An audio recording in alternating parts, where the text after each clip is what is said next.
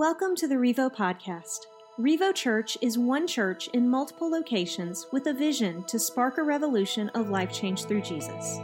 We hope to accomplish this through our core values of love big, serve hard, live bold, grow deep, and move forward. For more information on our service times and locations, please visit our website at discoverrevo.com. Uh, I ran across this uh, company this week that puts out an, an annual survey. Uh, the, the company's called Wallet Hub, and uh, it's a secular company, and they, they, they do this list every year to find out the top darkest cities in the United States. And by dark, they mean the, the most sinful cities. Uh, and there's a list of 180 cities that they list Big shout out to the sinners in Winston-Salem because we made the list at, oh, he's like, ooh, no, wait, we shouldn't be proud about that. Uh, 132. We are, no, Winston-Salem is the 132nd most darkest city in the country. Here's, here's how the data ranges. Um, they have 37 different key indicators of what they call evil deeds. Um, the data ranges from uh, the amount of violent crimes per capita to excessive drinking, uh, drug overdoses, and even the number of adult entertainment establishments per capita. They put all of these together to calculate where are the darkest places in the corners of our country.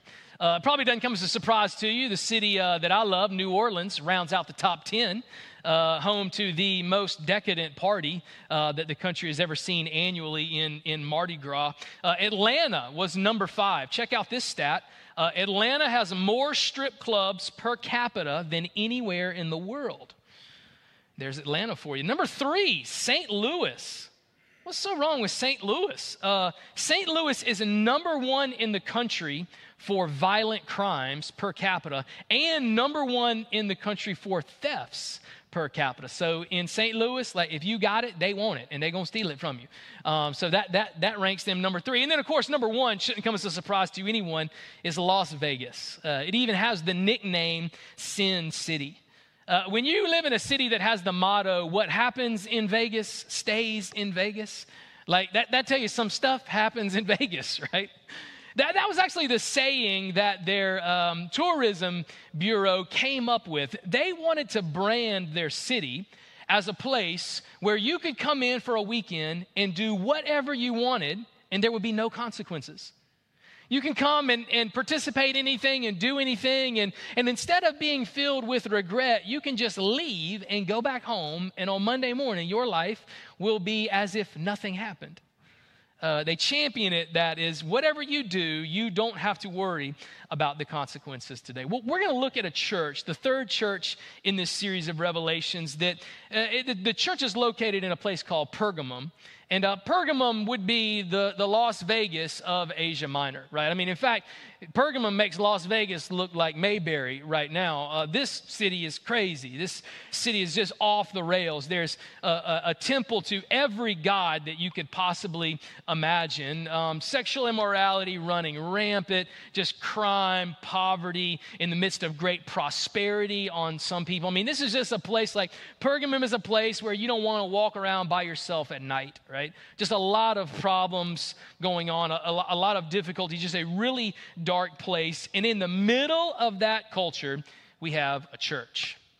And Jesus is writing a letter here to that church saying, I, I, in the midst of a really, really dark area, in a really, really dark culture, we get to look in, in and see in, the, in these verses what does it look like to be a church in the midst of that? What does it look like to be a group of Christians, followers of Jesus, that find yourself in a culture that is very different than what the Bible says? Very different in the way they talk, the way that they act, the way that they carry themselves, what they think is right or wrong. Very different from Scripture. Jesus says, What does it look like to find yourself in a morally bankrupt area but you are considered the light in, in the darkness. That's the letter that he's writing here to the church in, in, in Pergamum that I think uh, we can get a lot from today. Maybe read this passage, and I think the more you look at it, the more you can realize, man, that really looks like the culture in which we find ourselves in as a church today. So if you have your Bible or you have the app, you can open it up. Revelation chapter 2, we're going to pick up the story in verse 12 with Jesus' letter to this church in the third city here, the third church in the book of Revelation. Here's how it starts To the angel of the church in Pergamum, write, to the messenger there, these are the words of him who has the sharp, double edged sword. Here's what Jesus says I know where you live where Satan has his throne. Yet you remain true to my name. You did not renounce your faith in me, not even in the days of Antipas, my faithful witness, who was put to death in your city, the city where Satan lives. That's some pretty strong language. Jesus writes to this church and says, I get it. You are in a dark area. There's a lot going on in your culture and in your world that is opposite of what you believe, or opposite is what is found in Scripture. And I get it, it is a challenging world. It's a challenging area to live in and to grow up in. Jesus says, I know it looks like evil is winning there. Like, I don't know if you've ever looked out into the world and you're like, uh, Jesus, it looks like we're on the losing team right now. It looks like when evil is winning. So much so that Jesus says, some people look at Pergamum and say, Satan has a throne in that city. Like, when you think of Pergamum, who is ruling and reigning, who's in charge? People would look out and say, yeah, Satan. It looks like Satan is running things in that city. It's the throne of where he lives and where he rules. That's what's used to describe this area. And, and, and, and, Jesus pats them on the back, this church on the back here, because he says, even though you live in that type of area, you all have kept your faith. You did not turn your back on God. I know it's hard. I know it's dark. I know it's difficult. I know you got a lot of voices saying a lot of different things around you, but you have stood firm. You are still operating as a church. You're still gathering together. You're still believing in Jesus. And then he throws in, even though there was actually a guy that some scholars say was a member of the church in Pergamum. There, there was a man in this city that lost his life. He was killed because people found out he was a Christian. Like, even in the midst of that, people were still hanging in there. They still kept their faith. Jesus said, even though you found out that going to church could actually be harmful to your health, that did not scare you. You didn't turn around and run. You didn't turn your back on God. You remained faithful even in that sense. And, and in that way, Jesus kind of takes these few first verses and kind of pats them on the back. He's like, man, you guys are doing a great job. But here's the pattern in these letters Jesus starts mainly by telling them something that they did well, but then he ends it with, now, we need to have a serious conversation. Like, I, I, got a bone to pick with you, church in Pergamum. Like, there, there's something going on. In verse 14, Jesus shows us. He says, Nevertheless, he says, But, you know, right, right when they were patting themselves on the back, Yes, sir, we are faithful. Jesus is like, eh, Pump the brakes. But I have a few things against you. There are some among you who hold to the teaching of Balaam who taught Balak to entice the Israelites to sin so that they ate food sacrificed to idols and committed sexual immorality. Jesus says, I know you're doing some things well, you're remaining faithful, like you still believe in me, but you know, there's a difference between uh, believing that there is a God and believing in God. And here is where Jesus draws the line. He, he says, Man, let me, let me show you a way that you're kind of going off the deep end. Here's what the church in Pergamum wanted to do they wanted to be considered Christians, but they wanted to act like everybody else. They wanted to talk like the world, act like the world, spend their money like the world, do whatever the world was doing. Scripture says that they wanted to go to church on Sundays, but then on Monday through Saturday, they wanted to sleep with whoever they wanted to sleep with. They wanted to talk like whatever words they wanted to say. If it tore down, if it built up, it, it didn't matter. There was this line of being a Christian and what it means to follow Jesus and, and what your life is built on, the truth that is built on. And then there's what the world thinks. And, and Jesus says, hey, that line for you all is blurring a little bit. It's hard to tell where you're being faithful to Jesus and where you're, where you're exactly like the world. Like something is going wrong here. And Jesus says there, there's two things that are happening. There's two ways that you're blurring the lines. The first one is this He says, some people within the church are latching on to the teachings of Balaam. So you look up, like, what are the teachings of Balaam? You, you can look up Balaam in the encyclopedia, and here, here's what it says it says these were Christians, people that claimed in the first century to be followers of Jesus, but on the outside, they looked the same as the culture did. They did the same things, talked the same ways. They ate food sacrificed to other idols. They would hang out at these other temples and worship other gods as well. But on the other side, if you asked them, Are you a Christian? They'd be like, Yes, yes. I go to, go to the church in Pergamum, follower of Jesus, absolutely. But their life didn't look anything different than anyone else around them. They were a church that essentially decided if we're going to be able to do what we want to do, we're going to have to loosen up our doctrine a little bit right? We're not going to be able to be real firm on what the Bible says because there's a lot of things that we want to do that, that, the Bible says that we can't do or that we shouldn't do. And so we don't like that. And so we're going to loosen up a little bit on, on that. This is where phrases in the church of Pergamum, where phrases like this would become more popular with Christians. Listen, guys, you need to be more open minded, okay? Uh, you don't need to be arrogant and to think that your way, the way found in Scripture, is the only way. You don't need to tell me that, that the Bible is truth, that it's absolute truth, that this is, this is it right here. Like that, that's kind of closed minded. That's arrogant a little bit. That doesn't make people feel comfortable. That's not how you win friends and influence people, right? And so we, if we're gonna if we're gonna be a church, this is what we're gonna do. We're gonna relax a little bit on that. So like, just come on. Some of you people that are sticklers on what the Bible says, just loosen up, okay? Like, like just, and here's, here's another phrase that they would say. Like, whatever is true for us is great. And so we have our truth, what we believe is true, and then we'll let them, we'll let the world, we'll, have, we'll let anybody else have whatever truth they want. And what's true for me is true for me, and what's true for them is true for me. Whatever you want to do, whatever makes you happy, whatever floats your boat, whatever you want to believe, then great. You, you do you, and, and I'll do me. You ever heard Christians talk like that? You ever heard people talk like that? They say, You can believe whatever you want to believe, and I'll believe whatever, whatever I want to believe. Whatever you believe is, is fine.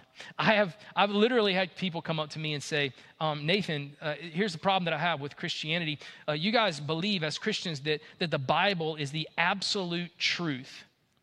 And they will look at me and say, Nathan, I think that's closed minded. Um, there is no such thing as absolute truth.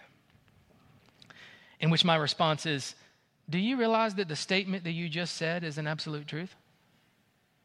Because if you're saying there's no absolute truth, that makes that an absolute truth, which means there is absolute truth. It just happens to be your truth that you believe. So let's go back to what truth is. And they say, well, you know, you, you can believe what you want to believe, and I want to believe what I want to believe, and everybody can be happy. We can all just get along. And Jesus said there were people inside the church that believed that.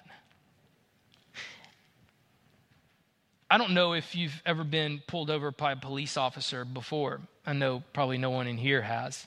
Uh, but if, if that uh, ever happens to you, uh, I want to I wanna give you something to try, okay? In this realm of there is no truth, that, that my truth can be my truth and your truth can be your truth, there is no absolute truth. Try this. The next time you get pulled over by a police officer and they come up to your window, you roll the window down and they say, Excuse me, uh, ma'am, uh, or sir, I was going to make a joke about women being bad drivers, but I'm going to go on. I'm going to move past it. Not going to get there. Not going to get distracted in that. Excuse me, ma'am. Uh, do you know where I pulled you over? Um, he said the speed limit here is 45. Try this right here. Look at that police officer say, the speed limit is 45? That is great that you think that the speed limit is 45. That is truth to you, and I'm so glad that you agree and that you embrace that truth. Let me tell you what the truth is to me. The truth to me is the speed limit is 65 right here. And I was going 65, and so you can believe whatever you want to believe, and I'll believe whatever I want to believe, and we can just get along and love each other. Try that. Let me know how it works. Because you'll be getting along and loving other people while you're in jail. because there is an absolute truth. Go into a restaurant this afternoon and sit down and eat your meal. And when the waitress brings you out your ticket and says, before you leave, you have to pay, just look at them and say, That's great that that's your truth. you believe that, don't you? And I love that about you. Here's what I believe I believe that I can come in here and eat whatever I want to, and I don't have to pay for it. And I'm just going to walk out. And so you embrace your truth, and I will embrace my truth, and we can love each other and get along. They're going to call the police on you. which goes back to reference number one. You're going to be happy and full of your own truth in prison, either way. We wouldn't take that mentality in any other area of our life, but somehow when we think about our spiritual lives, we think, no, there can't be an absolute truth. You can't tell me, Nathan, that this book is what I should build my life on, that, that, that this is the only thing that matters, that this is what is true and nothing else is. Like, I just, I can't get down with that. Jesus said there were people in the church that were starting to believe that about, about Scripture.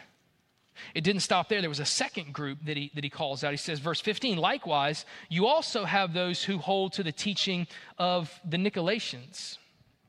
Now, Nicholas, uh, scholars tell us, was one of the original deacons in the book of Acts, chapter 6. So he was a follower of Jesus that somewhere along the journey completely lost his faith and turned his back on Jesus. And one of the things that he tried to do with his life is to take Christians and turn them into ex Christians and to follow him. And so a, a Nicolaitan believed that at one point you believed in absolute truth, but now you don't. At one point you believed that Jesus was the Son of God, and now you don't. At one point you had very high morals and ethics and values, but now the pendulum swings on the opposite side. We do whatever we want. We say whatever we want. We go wherever we want. There is no rules here. Loose morals, loose doctrine. Do whatever you want to do. And did, did you see the process that that went through? Jesus says it starts small. It, it starts with the people of Balaam that say, Well, I, am going to compromise on one thing. Like, I believe 99.9% of the Bible, but there's this point one that I don't agree with, and so I'm just going to reject that and, and make up my own truth for it. And Jesus says, eventually the exposure leads to acceptance. And you move from, I don't believe in one thing, to now, I don't believe in anything because the whole faith fell apart. And Jesus says there are some people like that that have come into your church that are calling themselves Christians like that, that, that, that don't even believe in what the Bible says. And Jesus says, let me, let me share with you how I'm going to handle that. Verse 16, repent. Therefore, repent means turn from the direction you're walking and walk in the other direction. Repent, therefore, otherwise I will soon come to you and will fight against them with the sword of my mouth. Savage Jesus.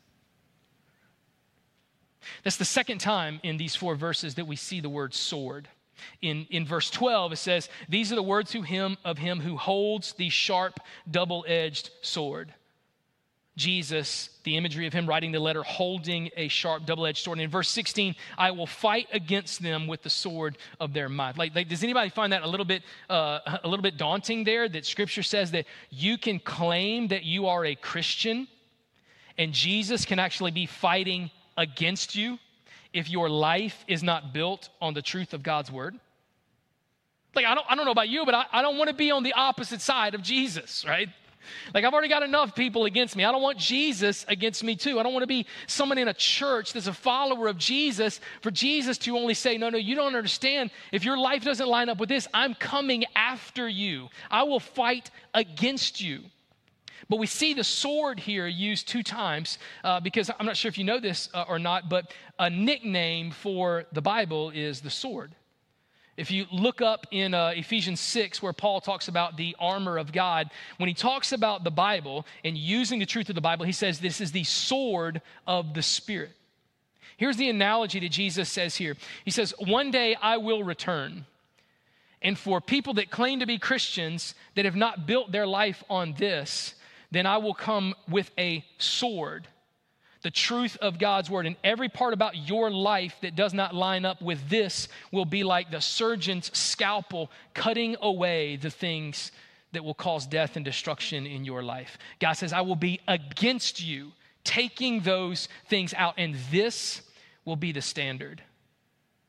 If you're a follower of Jesus, this is what we build our lives on. This is what the truth is. It's not whatever is true for you is good and let's roll with it, and whatever is true for me. And Jesus even goes to the point there where Jesus is saying, Your life will be tested based on your obedience to the word. And like a surgeon with a sharp scalpel, the truth of God's word will cut and penetrate our hearts and cut away and cut out anything that does not line up with what He's called us to. Now, I realize that is not a super popular message in the culture that we live in today, and it wasn't a popular message for the church in Pergamum either. But I want to leave you with three things. Three things that I want you to be very clear on that I think we can learn from this church first. Uh, number one is this if you're taking notes, uh, culture is shifting. Got it? You got to understand, like, I know there's some Christians that have their head in the sand right now that they don't understand what's going on, but culture is shifting. Culture is shifting away from the truths that are being taught in Scripture, shifting away from the grand design that God created it to be. Uh, so many things are shifting. A part of the conversation right now uh, in, in, our culture, uh, gender is fluid.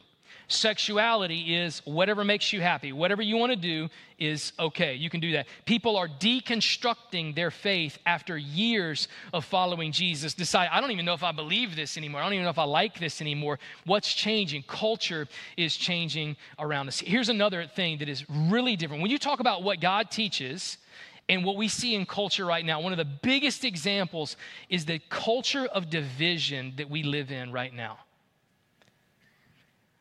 Go outside, go downtown, go to your neighbor's house, turn on the news. Everyone is divided right now. We are divided over everything. We are drawing lines in the sands over COVID, over vaccines, over politics. And here's what the world teaches you. Ready for this? The world is teaching you right now that if someone is different than you, then you hate them. You have to. If they don't agree with you, if they don't embrace what you're doing, if they don't think like you and talk like you and act like you and vote like you and, and, and, and, have the same viewpoints as you, then that's because they don't like you. They don't care for you. They don't love you. They hate you. And so our natural response then needs to be hate them. And we draw lines in the sand over those things. And culture is screaming if you don't support me and you don't love me and you don't embrace me and you don't think the way I do, then we can't be friends. Let me show you what the Bible says. Jesus says this Love your enemies and pray for those who persecute you. Culture says, hate your enemies and cancel those that culture that that that uh, that are persecute you, that don't agree with you. Jesus says, love your enemies and pray for those who persecute you. Here's how we have to be different than the world. Culture is shifting. A little side note, I sometimes Christians will come up to me and say, "Can you believe how fast the culture is changing? Can you believe uh, how fast culture is shifting?" And I always have the same response. I am never surprised when people that don't love Jesus act like they don't love Jesus. like I'm not. I would be more surprised if people that hated Jesus acted like Jesus. Right? But I'm not surprised when culture shifts when people don't love Jesus that are in the midst of the culture. And so the response, like we, we live in this crazy world where Jesus says that we are to love one another, but the world says we should hate each other. Can I let you in on a little something? Um, we have inside the church, like Team Jesus here, I'm speaking to you. We have to figure out a way to let love cover our different perspectives. We have to figure out a way for love to cover our different preferences. We got to figure out a way for love to cover our different viewpoints on COVID and the vaccine and on everything in life that we are so divided on, our views about the pandemic. Jesus said we have to love one another. Jesus said we are to be kind to one another. We are to pray with one another. Jesus said we're going to overlook the petty things in life because those things distract us from the spiritual calling that God has placed on us as the church. You see how different that is than the culture that we live in? Let me give you a secret. You ready for this? I want you to lean in. Don't tell anybody this. Did you know that you can love someone that thinks differently than you? You can. Did you know that you can love someone that voted for someone differently than you did? Did you know that you can love someone that has different viewpoints on anything in this culture, different political, social, economic, spiritual issues? Did you know that there's a possibility that you could disagree with someone and still love them? Yes! Jesus said that. The world says that's impossible. The world says if they don't love you, if they don't 100% agree with 100% of the things that you're doing, then you hate them. You have to. You got to teach them a lesson. And Jesus says, even the people that are different than you, you love them. And you pray for those, even the people that are treating you poorly. Culture says, hate your enemies and cancel those who persecute you. Jesus says, love your enemies and pray for those who persecute you. So, church, which one are you going to do? Jesus says, You're going to let the other things creep. You're going to let culture creep in and you're going to look like culture, or you're you going to stand firm and you're going to build your life on something that is unchanging? Culture is shifting. Like, yeah, I, I, everybody sees that. And I'm not surprised that that's happening. Here's the second thing that Jesus kind of points out to this church. Not only is culture shifting, but Christians, number two, Christians are drifting. More and more, as culture shifts, Christians begin to drift away from what God called us to. Here's just a couple of examples. There are fewer people today in America that attend church than ever before in the history of our country. Fewer people are involved in a local church. Bible reading right now amongst Christians is at an all time low. Fewer people are sharing their faith with others, having spiritual conversations, doing evangelism with their lost friends and neighbors than ever before. This one was really the stat that blew my mind. And I think I got in, I got in trouble with this at the 9:30 service. Got some pushback, so I'm going to say it again a little bit louder at the 11 o'clock service. Did you know that stats say that 62% of Christians do not believe that Jesus is the only way to heaven? Do you know what that means? That means 62% of Christians aren't Christians. like that's kind of our deal. John 3:16 for God so loved the world that he gave his only begotten son that who would ever believe in him, not believe in anyone, not believe in everything, but that would believe in Jesus. That means you have eternal life. That means you get to heaven when you die. But 62% of Christians are like, ah, I don't want to be closed minded. Like, I just kind of want to fit in with culture. Who am I to say that I'm the only one that knows the truth that is found in Scripture? Many Christians today believe that their personal experiences and feelings are what matter the most. Somebody came up to me the other day and said, Why do you think that there are so many young people walking away from the faith? Why are there so many millennials, people my age, 40 and under, walking away from Jesus? And I said, It's simple. Because they were taught that whatever their personal experiences are and feelings are, that's the true north. That's the only thing that matters. Not, not, not what the Bible says, it's, it's what you think, it's what you believe. They were taught that the Bible is not a, a book that is the foundation of our life, but it's just a book of helpful suggestions. Take it or leave it, you know, just copy and paste whatever you want to out of it. This is a generation that taught was taught that God exists just to make their life better just to make my life easier.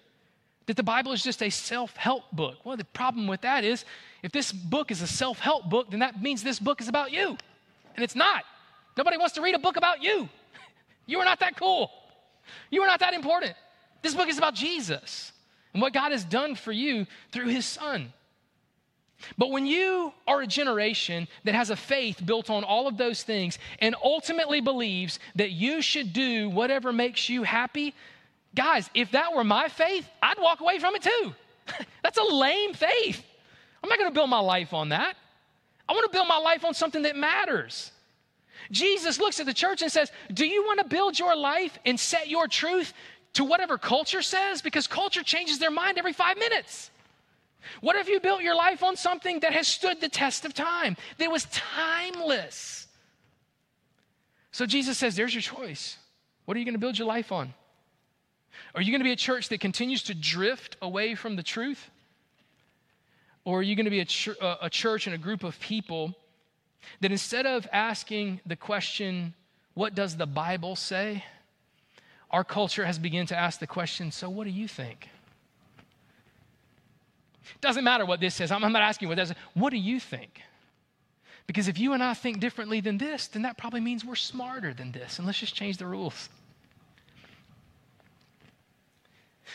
Jesus says to be one or the other. You'll be a church that is drifting away from the truth or a church that has rooted its life in these things. What are you going to do? What are you going to build your life on? Culture is shifting the church is drifting. And number three, God is sifting. They rhyme because I love you. In verse 16, it says that, that God is coming for those. Jesus will come back and sift the church. Here's, here's what sifting is it's a farming term, right?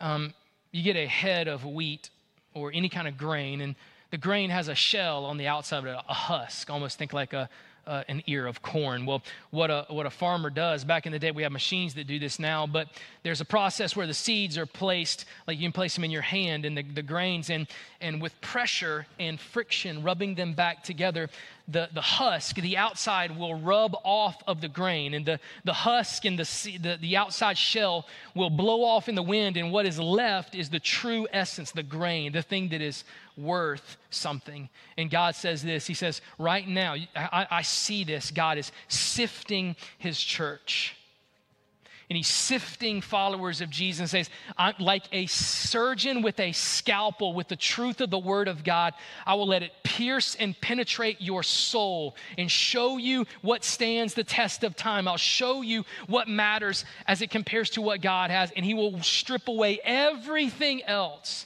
until we are left with the essential because God will not be able to reach a compromised world with a compromised church. And so he says there's some sifting that happens in that.